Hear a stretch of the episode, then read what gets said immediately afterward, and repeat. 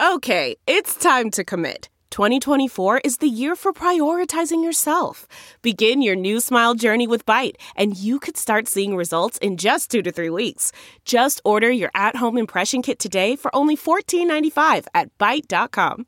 Byte Clear aligners are doctor directed and delivered to your door. Treatment costs thousands less than braces. Plus, they offer financing options, accept eligible insurance, and you can pay with your HSA FSA. Get 80% off your impression kit when you use code WONDERY at Byte.com. That's B-Y-T-E dot com. Start your confidence journey today with Byte.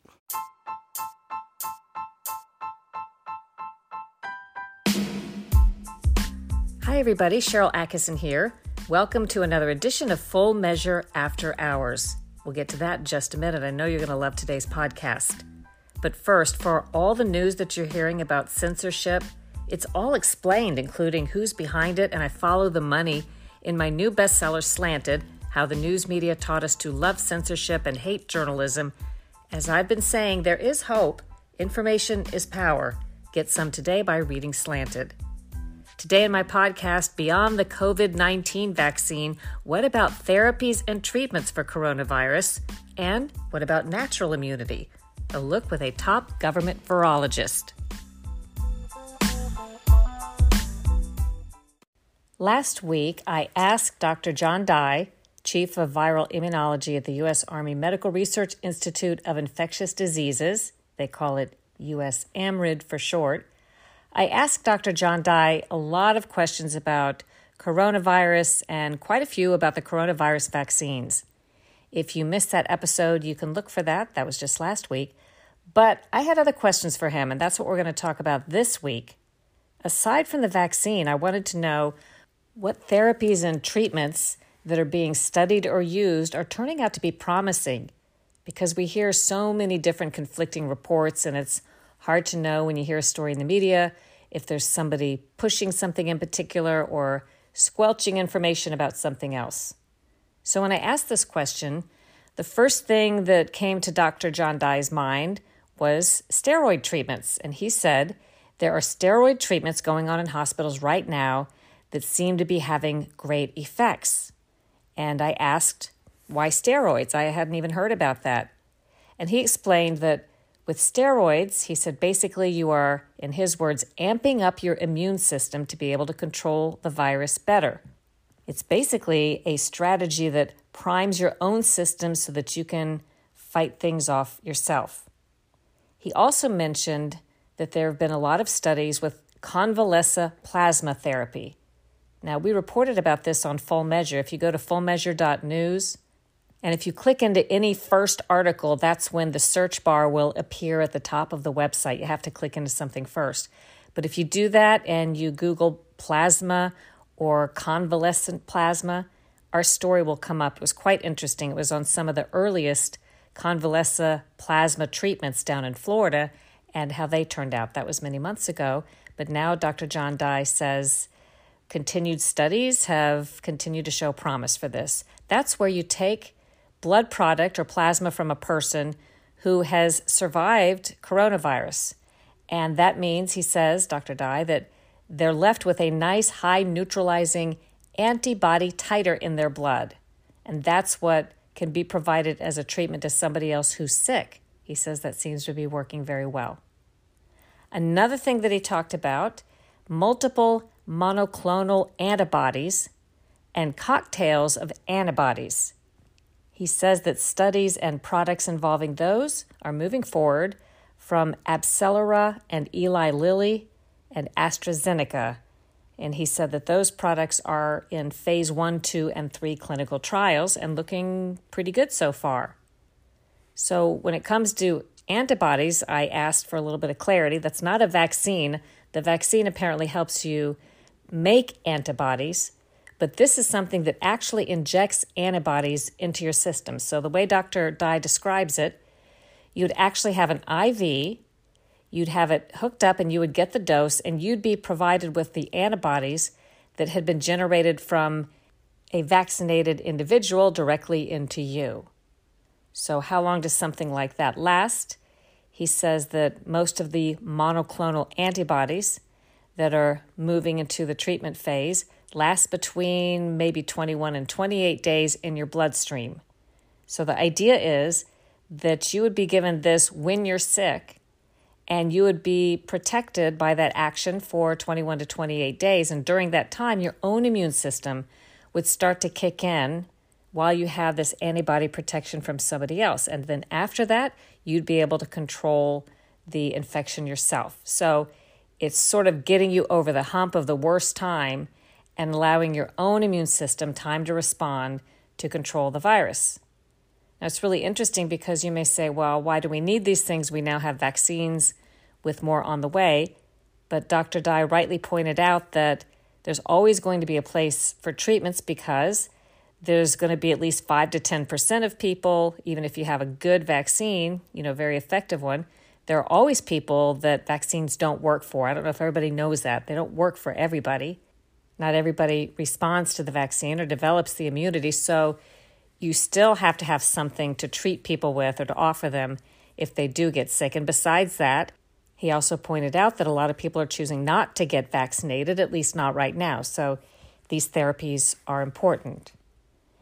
So, moving on, I wanted to know about the natural ability to fight off virus because all of us have an immune system. I mean, maybe there are some people that don't have any sort of immune system, but in general, we're all born with an immune system. And if you have a normal one, you have innate immunity, then you can fight off a lot of things by yourself. And some people are fighting off coronavirus, may not even know that they have. So Dr. Dye said the innate immunity we have involves interferons, NK cells, a lot of things that he said was scientific jargon that basically adds up to your own ability to fight off an infectious agent.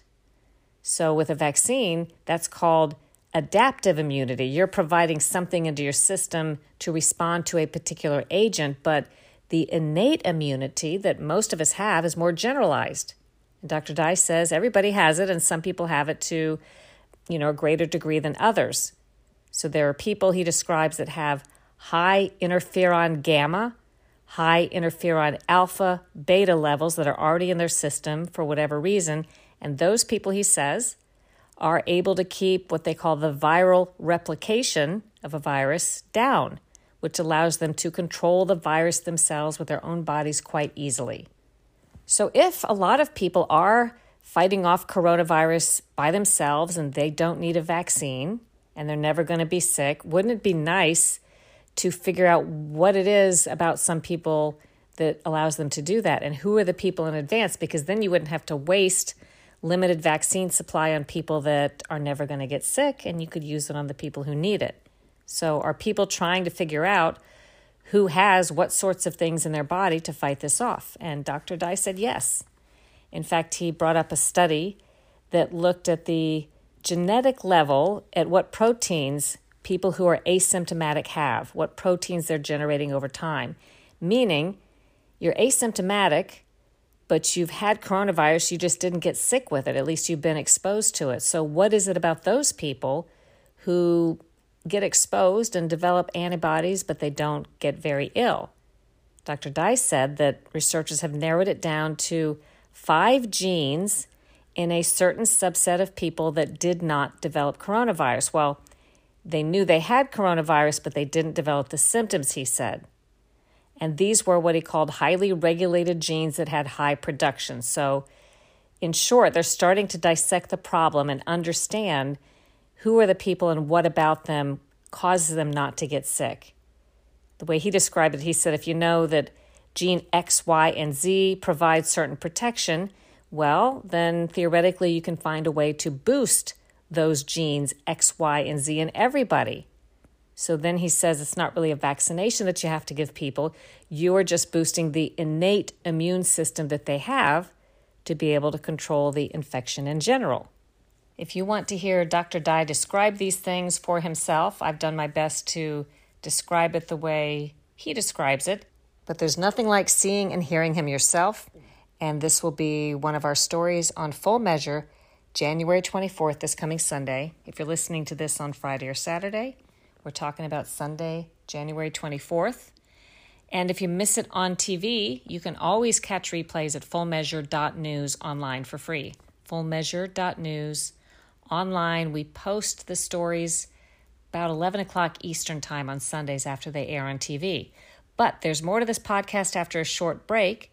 We're going to move from the question of natural immunity to how long does your immunity last after you've had a coronavirus illness or exposure. Back in a moment. Do you have something to say and want to make your own podcast? Let me tell you how to do that for free with Anchor. Anchor has creation tools that let you record and edit your podcast right from your phone or your computer. You can even add any song from Spotify directly to your episodes. Anchor will distribute your podcast for you so it can be heard on Spotify, Apple Podcast, and many more places, and you can make money from your podcast with no minimum listenership. It's all you need to make a podcast in one place. Download the free Anchor app or go to anchor.fm to get started.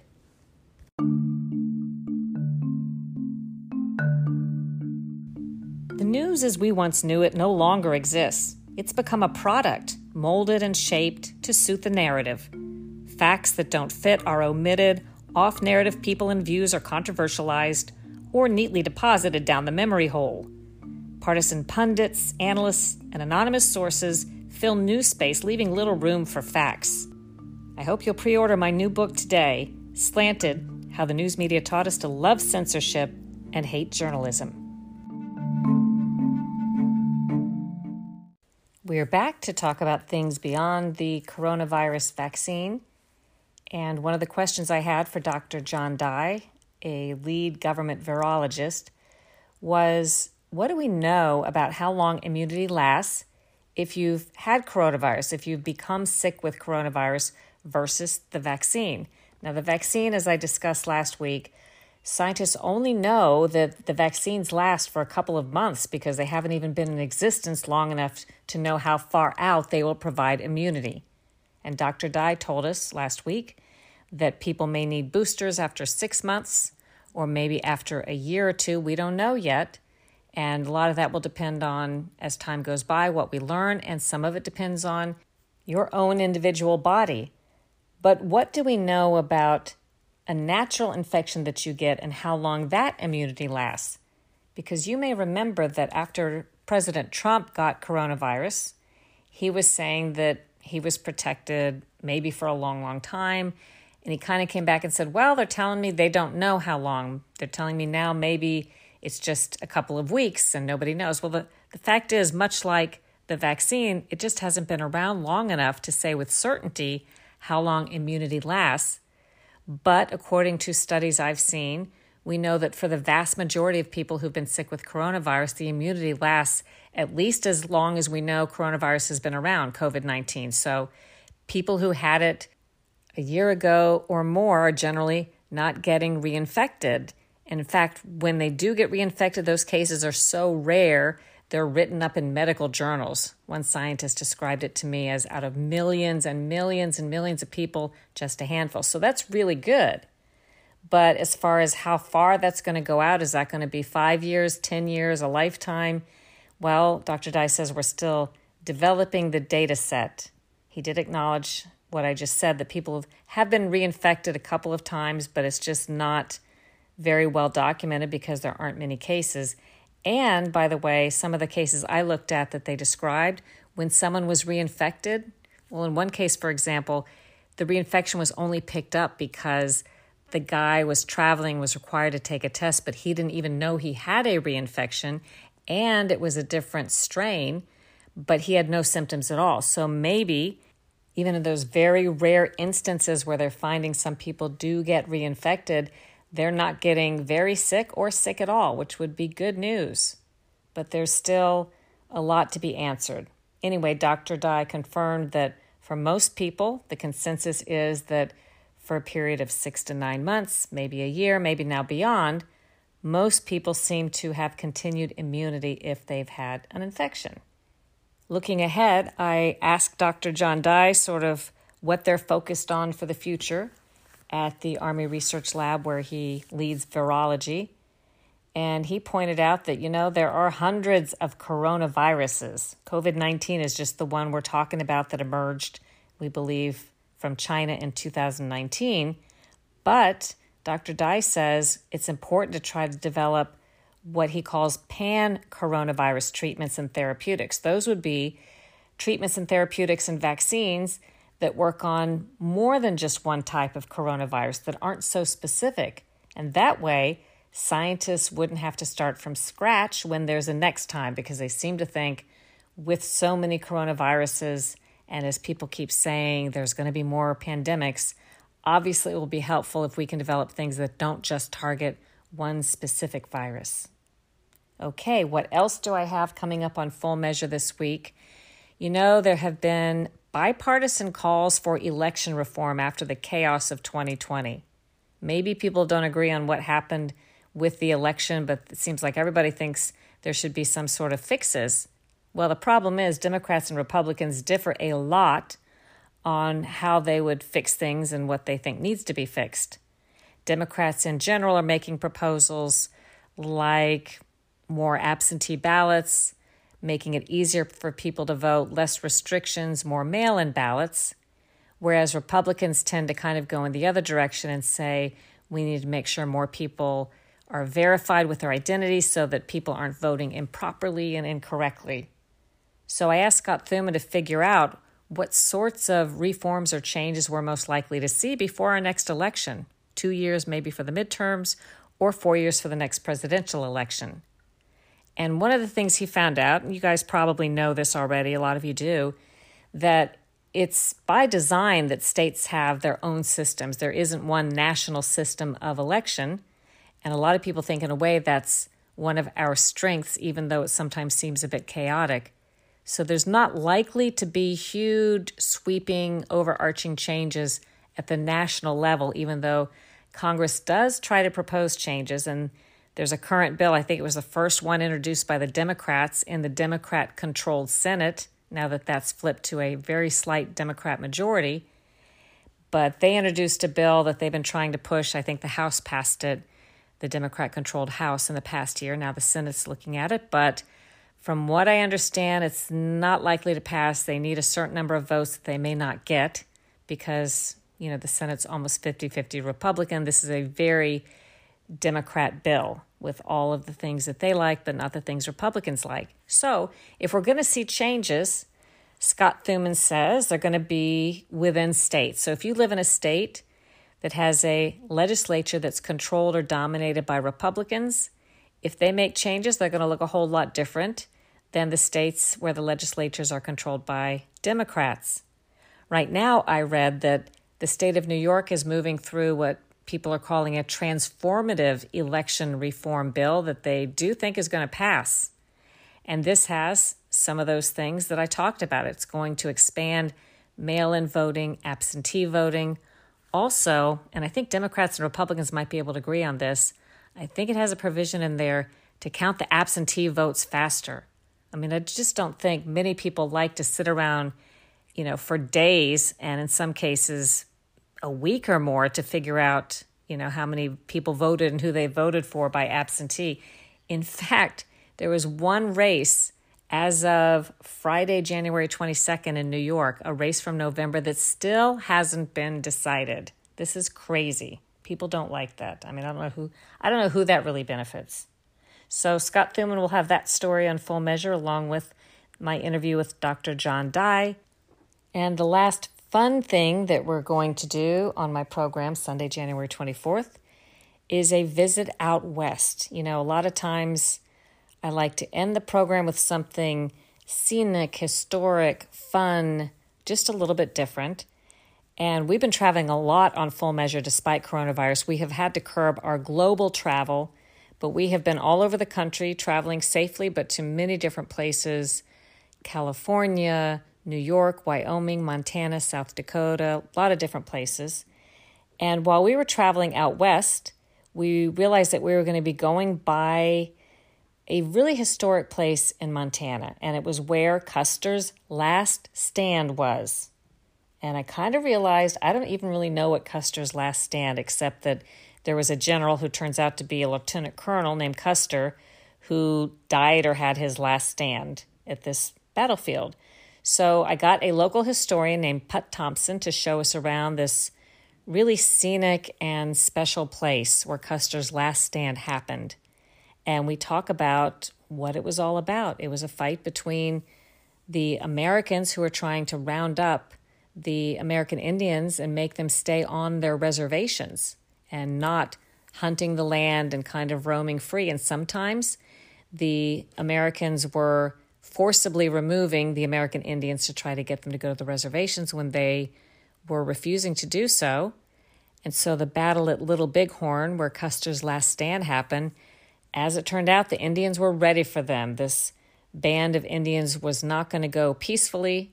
There was something like 3,000 of them that massacred a much smaller group of uh, Custer's troops. Really a bloodbath, but I didn't know that's what it was all about. And got some really interesting details from Put Thompson, and you'll see this fascinating scenery and hear the story of this time gone by. So I hope you'll watch Full Measure. If you want to find the station in your area, you can go to SharylAttkisson.com and click the Full Measure tab to find out where we play, or go to fullmeasure.news and click About to find our station list. And don't worry if we don't have a station in your area, because you can also look at fullmeasure.news online on Sunday around 11 o'clock Eastern Time a.m. and we post the segments. You can just watch those throughout the week or anytime. Also, we have an app called Stirr S T I R R. You can watch us on Stirr, on demand, or live. And I wanted to mention one last thing. I am taking a special interest in all of this censorship and shaping of information and trying to make people canceled and disappear if they're off the narrative. I think this is a really dangerous trend and a dangerous time. And I'm trying to give voice to some of these censored people and ideas because a lot of times it means that powerful interests don't want them to be heard because they're hurting some sort of bottom line of these powerful interests, maybe financial bottom line or cutting into their power with what they're trying to say. I'm a firm believer in all information except that which is illegal should be accessible and allowed. So I'm featuring some of these people and ideas, whether I agree with them or not, which is not important. You can look for them on the censored tab at SharylAttkisson.com. And if you want to keep in touch on these issues, such as big tech censorship, is Parler going to come back? What are some alternatives for people so we're not all reliant on the same few companies to control and manipulate our communications? You can send me an email and just write add in the subject line, something like add me, at info at SharylAttkisson.com. Info at SharylAttkisson.com. And I have a list of several hundred people I'm sending very occasional emails to just to keep us all in the loop and maybe share ideas. There are some technical wizards working on this problem to figure out how to create technical systems where we're more independent from big tech and manipulation and censorship. And we can share and keep in touch.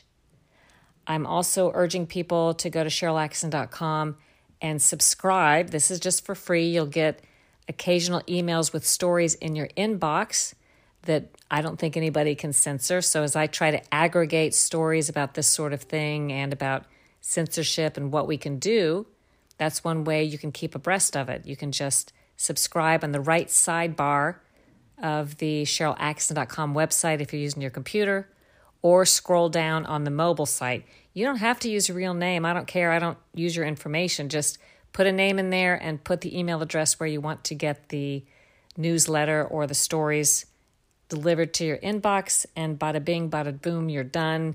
You can unsubscribe at any time.